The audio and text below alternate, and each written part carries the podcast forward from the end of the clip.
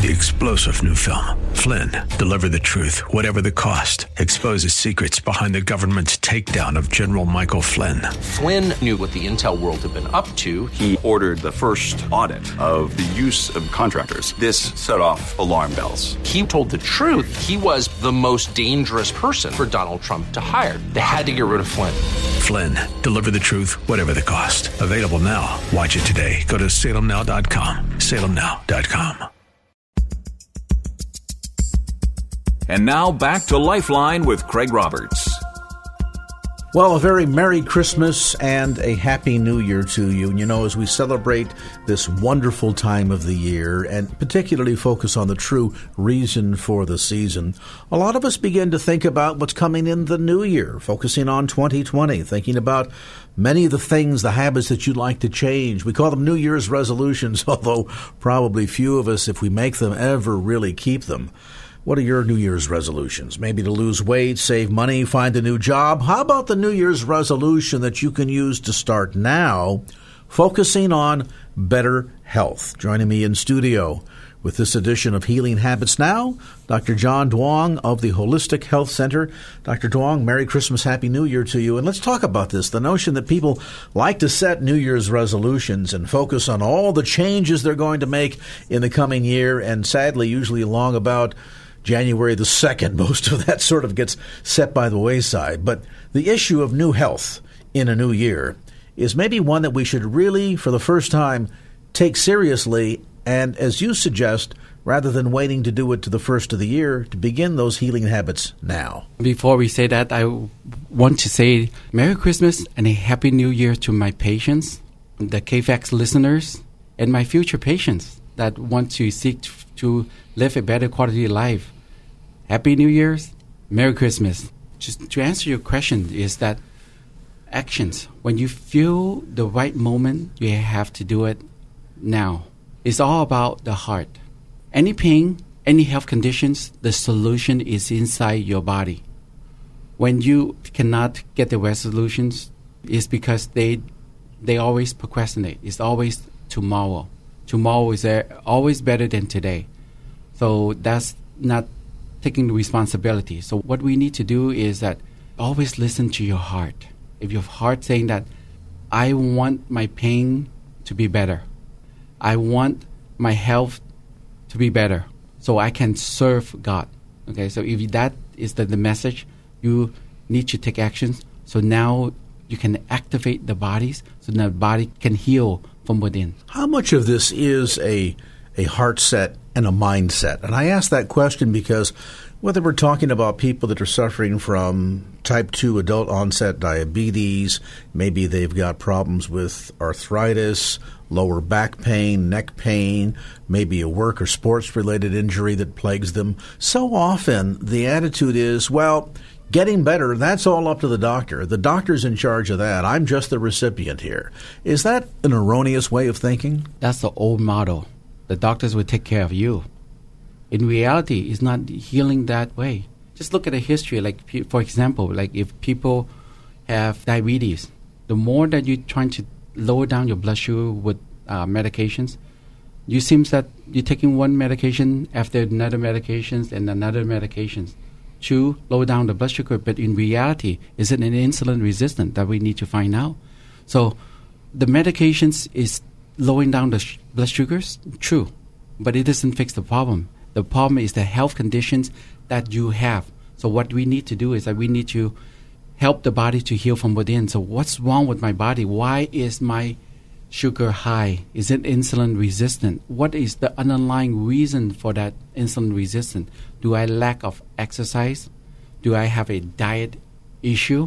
Or is it my mindset that I cannot control my eating habits? the first thing is that we all have to do is that don't point the finger elsewhere.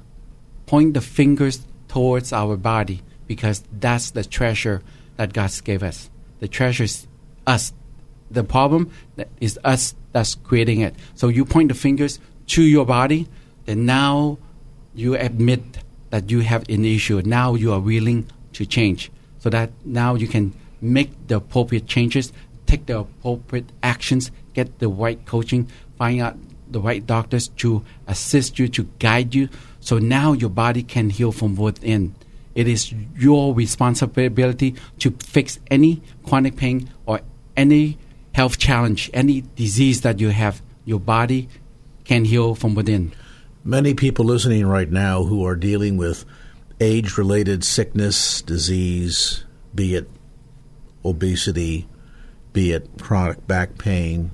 We mentioned earlier about diabetes. The list goes on and on. Arthritis, certainly part of that list.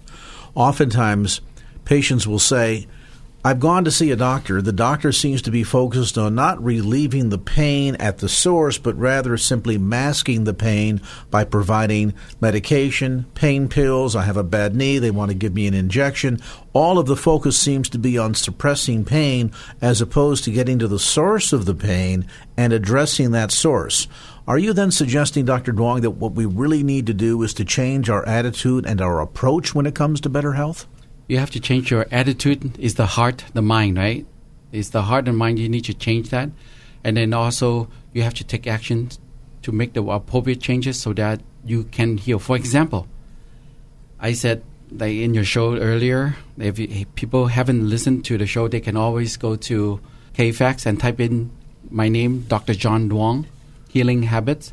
So the previous one I said about low back is what are the causes of this herniation, low back pain, the severe, I'm talking about severe low back pain, disc herniations, bulging disc, arthritis. I said there's two reasons that is leading to degenerative disc, herniated disc, is the loading force and inflammatory process. So what we need to do is that we need to find out the, the reason why there's a loading force that's continue wear and tear the disc down. That's why you have those issue. Another thing is the inflammatory process. Is your digestive system or your internal organs that's creating the inflammations. Even your thoughts can create inflammations. So we need to find out all the above, like the physical loading force, the inflammatory process from the internal system, your mindset.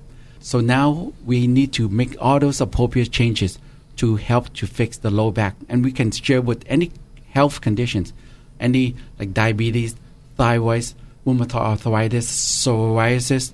For example, the show that we did previously is uh, rheumatoid arthritis and psoriasis.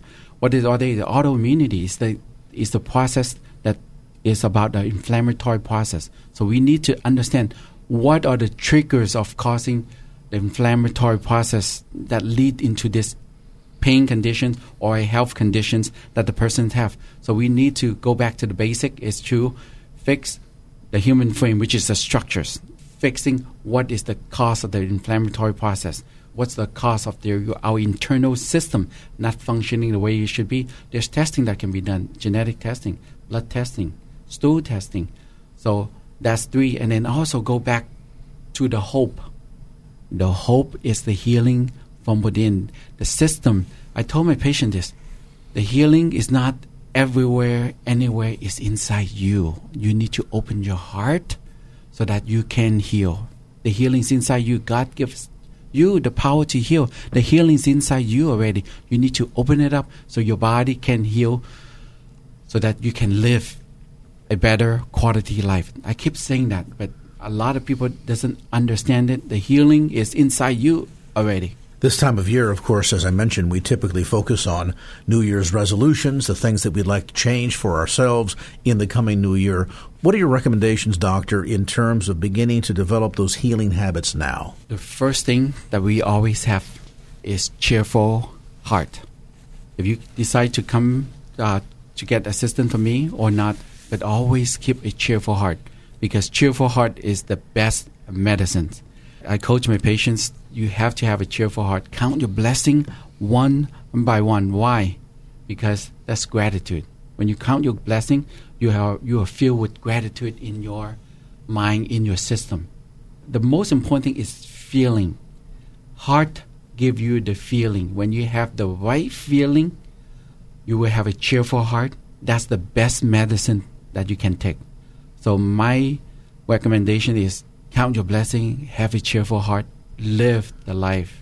To start the new year out on the right foot with the right attitude, why not consider a healthier life today? Call the Holistic Health Center at area code 510 818 1668 and schedule your appointment.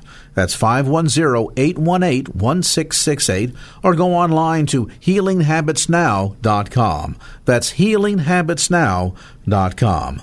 Doctor, certainly we hope and pray that people will develop the mindset, as you're suggesting, that begins to focus on better health, better living, and hopefully be able to put their debilitating pain behind them and enjoy the kind of life that God intended for them to enjoy. Exactly. The healing is inside.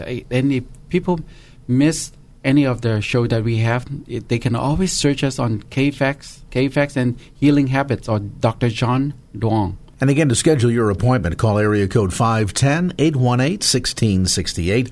That's 510 818 1668 or online at healinghabitsnow.com. That's healinghabitsnow.com.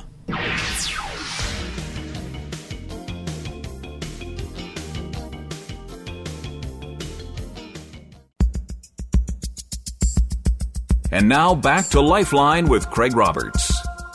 What to say, what to say. That often is the challenge for a lot of believers as we are sharing our faith with others. Now, we know certainly that there's um, uh, sort of a dualistic component when it comes to uh, the whole matter of being a Christian. Certainly, we are to love the Lord our God with all our heart, mind, body, and soul, and our neighbor is ourself.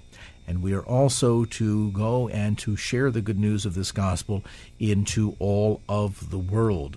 Uh, the Great Commandment and the Great Commission.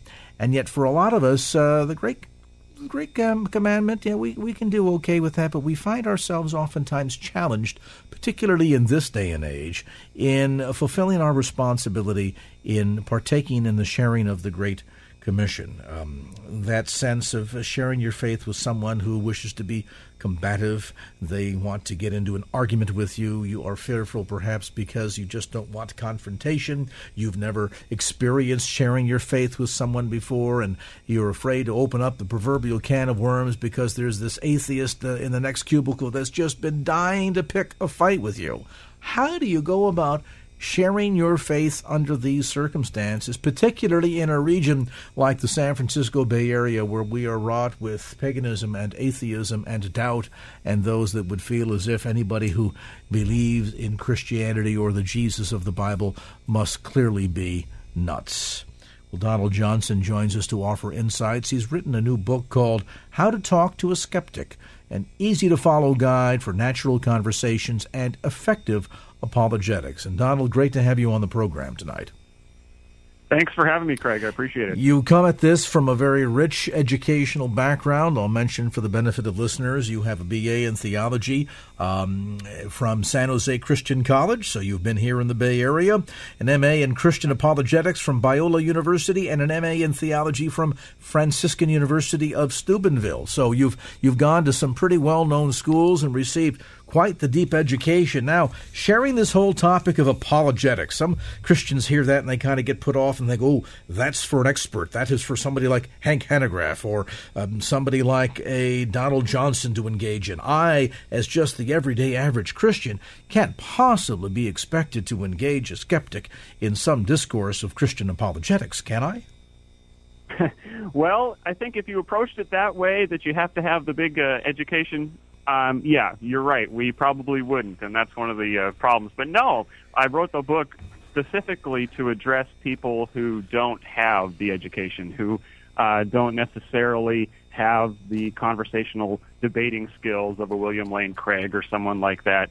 They're not interested in getting into the combative argument. Uh, no, this is this is for people who you know have that uncle who comes over on Thanksgiving and has a lot of questions, or that coworker, and it's specifically addressed to show you that, yeah, you can have a constructive conversation with even the most uh, hardened skeptic. And I guess at the end of the day, Don, this is not really about engaging in debate um, or demonstrating our um, uh, verbal skills at confrontation. Uh, it really comes down to that core issue of being ready to give an answer for the hope that lies within, isn't it? Yeah, absolutely, Craig. That's exactly when I think of apologetics. It's First Peter three fifteen. It's the verse you just quoted. It's just having um, good questions and then the good answer, the, uh, the the understanding of the Jesus story that you can share with people. But doing it in a way that's not going to lead to a dead end. So, what is it about us as Christians, particularly in this day and age? And you've spent a good time here in the San Francisco Bay Area, so you're fully aware of, of some of the the intellectual prowess of our Bay Areans here, who uh, tend to um, uh, celebrate paganism and uh, atheism, and and uh, love to engage in barbed uh, debate with Christians and, and, and tear us down does some of this fear come out of a sense that well we we're trying to avoid confrontation um, we're we're concerned we won't be able to articulately respond to their questions or their comments and and maybe a good dose of our own sense of anxieties in all of this? I just wonder how much of this goes to just the heart of a lot of believers today being uh, biblically illiterate and and finding themselves and feeling themselves unprepared to share their faith yeah, I think you're right. I think a lot of it is that we don't feel like we have those answers. But on the other hand, it's partially, I think, some mistakes that we make in approaching the skeptic that leads us into that defensive position. So, I mean, we're scared that we're not going to have the right answer. But I think in my approach, I've learned over the years, I mean, I used to be that guy. I used to be that guy who just liked to debate and always tried to have just the right answer and just the right comeback at, at the right time. And I learned over the years that doesn't actually usually end very well. You usually end up in a roadblock. And so now I, I stand back a little bit and ask a lot of questions at the beginning and try to listen a lot and move the, the conversation in a direction where you're not on the defensive all the time and you don't have to have all those answers. And you're actually trying to get the skeptic to do the thinking and to have some answers for their own views and how they understand the world and how they understand Christianity. So it's not so much, you're right, it's not so much that it's a battle between two people, but a constructive relationship building conversation where both sides have to add something to the mix. Sadly, oftentimes these kinds of conversations end up in one feeling as if they have to defend the faith, meaning they're they're they're put on the defensive, and so here we might feel um, wholly short to answer challenges concerning the, uh, certain scientific points or uh, points related to uh, observations about so-called uh, errancy in Scripture, things of this sort. I mean, oftentimes we'll see this sort of distilled, distilled down by some as a debate between um, faith or science, for example, or or the rational or irrational. So you're you're not suggesting that we we engage to set ourselves up for debate, but rather what engage a person is this as much about sharing our faith is it also getting the person that we're talking to to get them to share their heart and where they're coming from yeah, I think that's the key is first of all to, to understand where they're coming from. And so on two levels, well, really on three levels, I ask them what kind of background they have, you know, tell me a little bit about your life and if you have any experience in Christianity or the church. And then I ask them what they think uh, to be true about the world as far as uh, how do you answer the big questions of life? I understand that you reject Christianity. Okay. Tell me what you do accept, though. Give me a positive case for something that you think is actually true not just what you think is false. And then I ask them what they think Christianity actually teaches.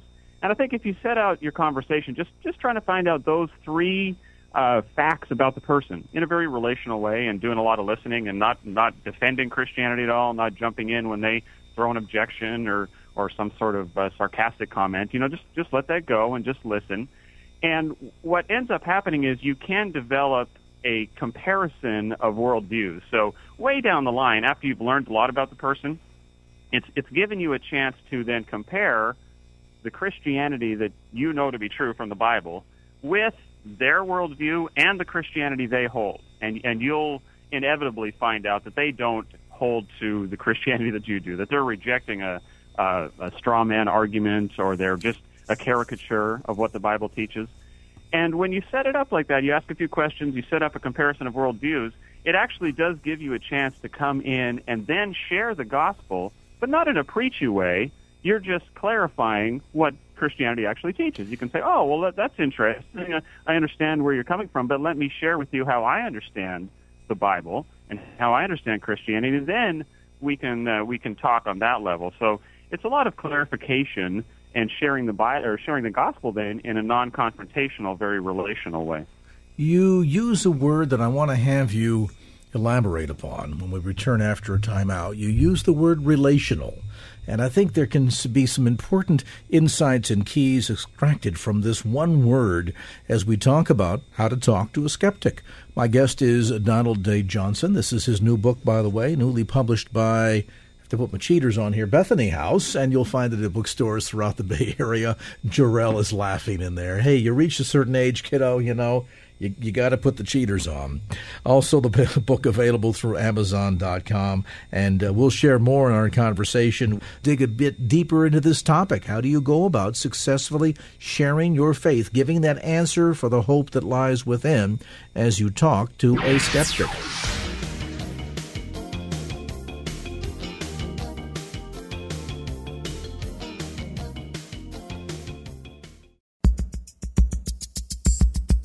And now back to Lifeline with Craig Roberts.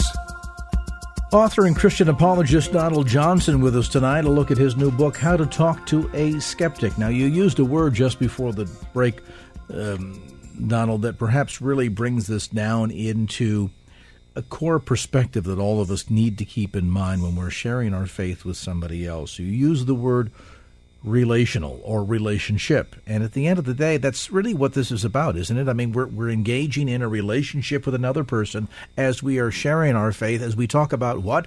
Our relationship with Jesus Christ in the hope of what? That someday they too will also enjoy a relationship with Jesus Christ. Makes it a lot less intimidating that way if you put it in those terms, doesn't it? Yeah, you're absolutely right, Craig. That skeptics don't want to think of themselves as a project. And if they get the sense that the Christian views them as a project, someone to uh, defeat in a debate, or even someone to get saved, or you know, an impersonal project, and that's not going to work. And so it's really important that we do sort of look at our own hearts, and when we, you know, the guy in the cubicle next next to us, we do have to see him as someone loved by God and who God wants to spend eternity with, right? And so, yeah, the, the, the goal of every conversation has to be the sharing of God's love, not in a non-intellectual way. I mean, I, I know some people talk about, well, you know, you just love people till they ask you why and this sort of thing, and that's good as far as it goes. But on the other hand, I think providing answers and being able to direct the conversation in a way that clarifies the gospel for that person and gives that person's re- gives that person reason to believe, that is also loving the person. And so, uh, yeah, it's it's all relational. I think. I mean, ultimately, God is love. I mean, love. I've got a chapter on that. That love is the meaning of life. I mean, that's what it's all about. And so, yeah, we we really do need to be loving the whatever skeptics we run into.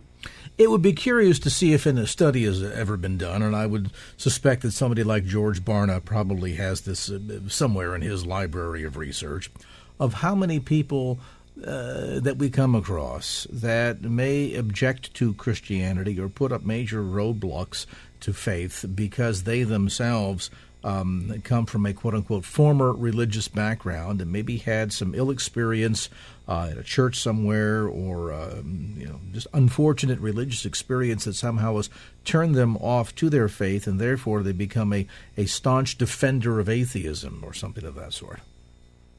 Yeah, if my experience is any indication, and admittedly I'm just one guy, but I talk to a lot of skeptics, the percentage I think is really high, Craig. I mean, the most of the um, people that call in to me or that email me and, and get in contact me, most of them that are the hardest cases, uh, I think have been hurt by the church or someone in the church. There's there's an amazing number uh, of ex Christians out there that are the loudest voices for anti Christianity, and so yeah, that it, I think it it should speak to us as Christians that we need to be uh, careful how we act, but also I think careful how we teach. A lot of these people come out of groups that we're teaching some pretty weird things, and so they just reject the whole ball of wax, so to speak. Um, in in rejecting something that is admittedly sort of silly, they just reject the whole thing. So yeah, I, I, would be interested to see those stats as well. Yeah, and it certainly I think would be very telling. At the end of the day, as you point out, it's critically important to kind of keep that tucked in the back of our mind. Um, they're, they're going to be looking at us and they're going to be testing us in a sense to see whether or not we really believe in this faith that we talk about. Um, and, and, and toward that end, I guess it comes down to this issue of whether or not somebody has a former religious background with an axe to grind or comes at it from a particularly neutral uh, background. Nevertheless, there's somebody that we know Christ died for. And so now it's about getting in there, and I guess at, at the, the core initially, hearing more from them? I mean, again, we kind of tend to want to start this conversation by defending the faith, but I would imagine if we're going to kind of understand where we're going to go with all of this, isn't it more important to sort of draw them out as opposed to at the get go trying to present our case? Oh, absolutely. That's uh, that's key. I mean, if you go out and start to present your case your case right away, inevitably you will miss the mark because you don't know what they believe. I mean, you're you're sort of shooting at a target that's not really there. You're talking to a person, uh, a person that you have in your mind, what you think they're like, that probably doesn't exist. And so, yeah, you really need to clarify that. In the same way, like I said, they're arguing with a person that they don't really know. I mean, they they think they know what you believe, and so yeah, you need there needs to be a lot of sharing up front, uh, sort of clarifying positions and, and getting to know each other. I think uh, before all of the debating takes place. Now, that's not to say that you don't um, get into a, a kind of a debate. I mean, it, towards the end of my conversations or my relationships, you know, it, it could take several months. Like when I talk about a conversation, I'm talking about potentially several conversations with a person. But towards the end of it, yeah, we do compare worldviews and we do um, debate. But yeah, I think that needs to come later on in the interaction. Let's um, hop onto the phones here and get some calls in. If you've just joined us, we're visiting tonight with author and Christian apologist Donald Johnson. He's got a new book out called How to Talk to a Skeptic. Go first to Palo Alto, and we'll say good evening to Lee. Hey, Lee, welcome. You're on KFAX. Thank you so much. I have a friend of mine who is an agnostic, but he started out as Catholic, and he's the kind of agnostic that's looking for a reason not to believe rather than seeking. And I could appreciate his intelligence and we get along. I've known him for a long time. He's very intelligent, except, for when he talks about religion, in which case he doesn't make any sense at all. So I was curious what is the gospel in a nutshell to keep my message very short? All right, good question. You want to tackle that, Donald? Far as the gospel in a nutshell, I tend to tell a quick story uh, that it's all about love. God created us for relationship. We went chasing off after other things and other people that were not as uh, as valuable. And, and I tend to compare it to like a husband and a wife. A husband goes off chasing after something that's not as valuable, either alcohol, football, or a mistress, when he should be valuing and having a relationship with his wife. That's how I see the whole story of the world.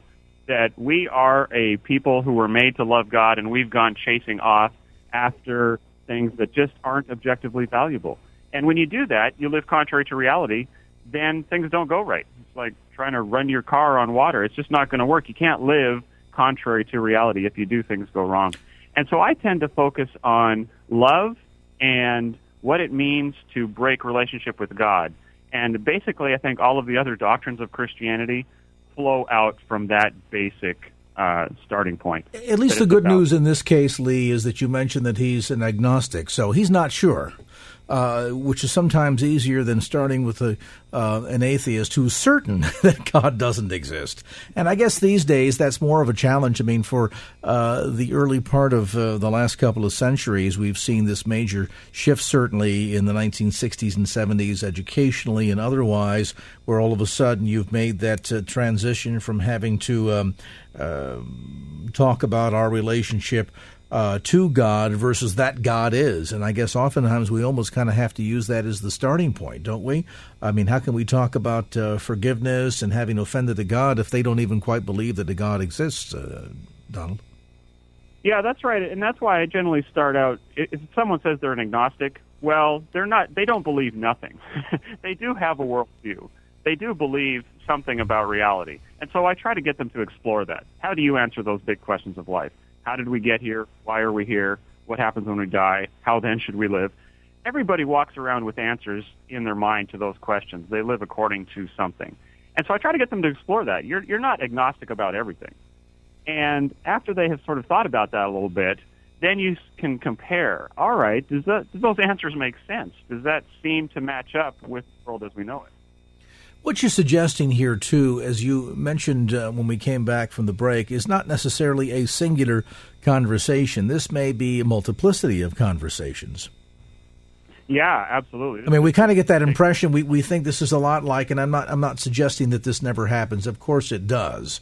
But uh, the I met a man on the subway one day. I said, you know, do you know where you're going to go when you die? No, I don't. And that ensued into a following conversation. By the time we got to the next uh, train depot, bus stop, uh, taxi stand, you know, in, insert location here, uh, he had had prayed the sinner's prayer. That does happen uh, but not as often as we would think. And generally, most of the people that we're going to run into, that we're going to have an opportunity to share with, are going to be people with whom we have some kind of ongoing contact, if not relationship. It's either the guy in the cubicle next door, or the kid who delivers the newspaper, or the young man who takes us out to the car every time we buy groceries and helps us bring the bags to the car, etc., etc. And so, which case then, as you point out, and it dawns on me, uh, Donald, we did not come to these positions in life overnight. And so we're not necessarily going to abandon them overnight. So this is, in a sense, a process. So if it doesn't go well the first time, or that one certain conversation didn't quite end in the fashion in which you hoped it would, there's always the next time, isn't there? That's an excellent point, Craig. Yeah, we, we tend to want to reduce the gospel to that elevator pitch, right? Like, yeah. give it to me in the 30 seconds we have. And really, I mean, that's, I mean, I get that, I understand that, but yeah, real life doesn't generally happen that way. you you are building relationships with people. You're you're talking to them over time, and yeah, I, I totally agree that you, you should be able to um, spread this out and not force your apologetic argument even or your or your evangelistic presentation into that elevator pitch necessarily. Our conversation with author and Christian apologist Donald Johnson. The book, How to Talk to a Skeptic.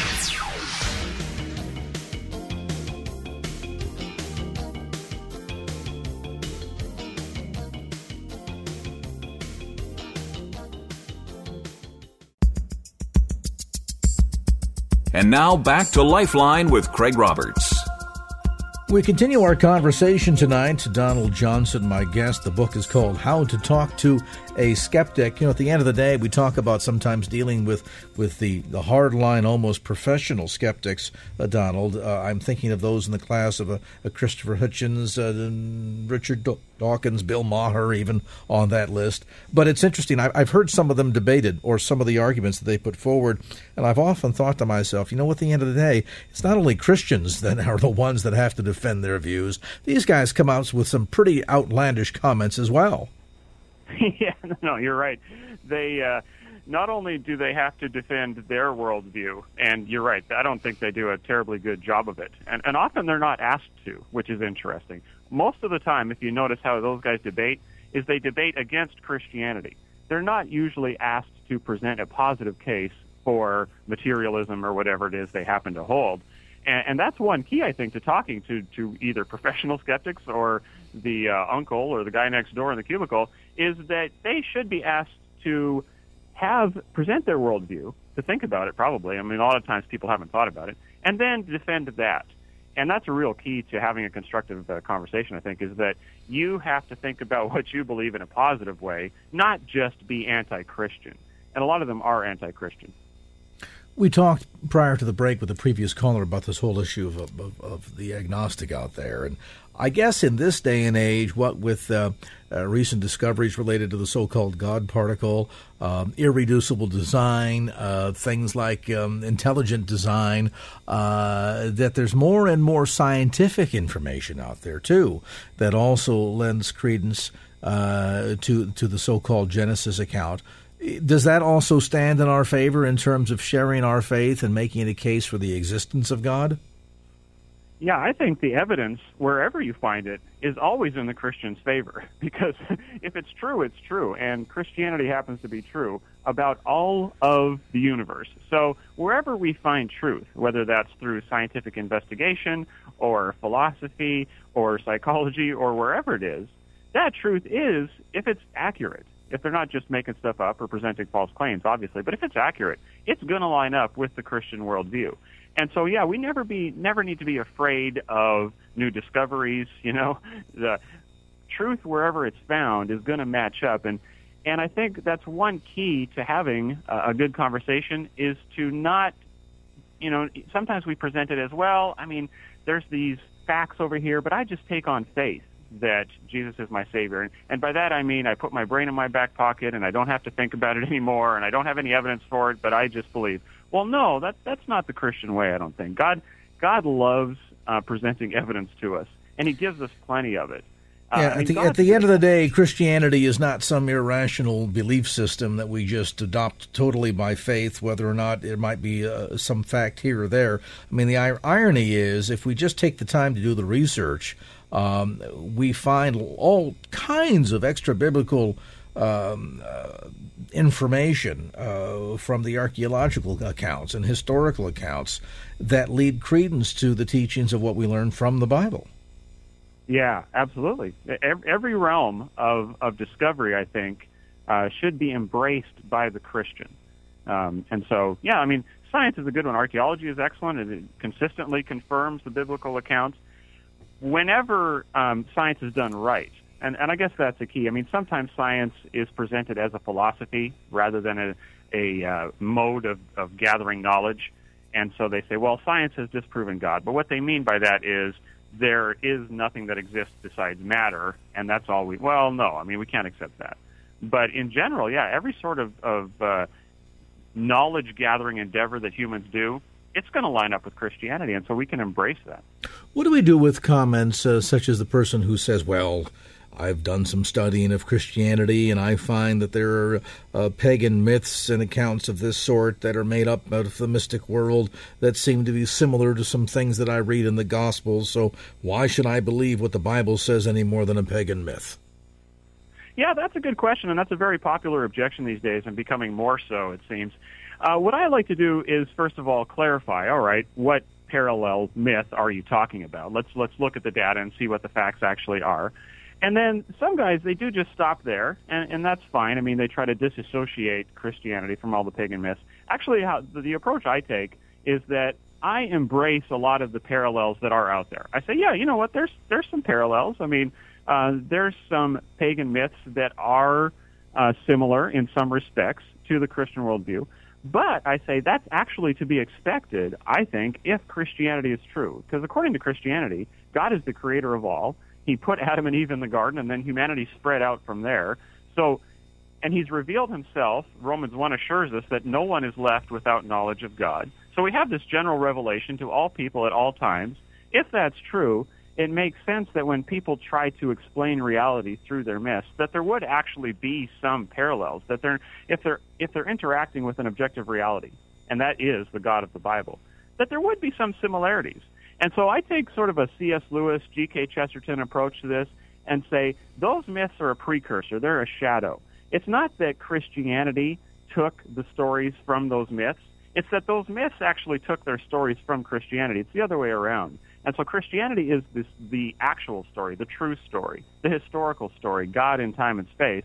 And the myths are the shadows that are uh, they, they come from that, I think. And so, yeah, I, I take sort of a, a broader approach to that, embrace the truths that we can embrace with people, and then try to show them that well, Christianity is not like it's not the same as those myths. I mean, it's history. Jesus appeared as a man in Galilee two thousand years ago, so that that's you know a, a hard fact. What but, about those that take the dismissive approach that say, "Well, you know, I've I've seen the way these Christians act. They behave fairly badly. I've seen the hypocrisy within Christianity, and uh, I don't go to church because I don't want to be a hypocrite." What of that argument? Yeah, that's a common one, and I think uh, on one hand you can sort of uh, take a coldly logical approach and say, say you well, agree. yeah, of course, yeah, you agree. Hey, uh, you know, we're all sinners. We're all hypocritical at some point. Uh, but that's what Christianity teaches. Christianity doesn't teach that we're all perfect and that you know if if Christianity is true, then all people will be perfect. I mean, you don't see that anywhere in the Bible. We're sinners saved by grace and and uh, being transformed into the likeness of Christ, but that's an ongoing process. And so, on one hand, it, I mean, logically, it's not a very sound argument. I think just sort of emotionally and psychologically, you want to just embrace that and say, you know what, I, I've hurt people, I've been hurt by people. I mean, that's how that's how life is, and I apologize if that works, you know, on behalf of my fellow Christians.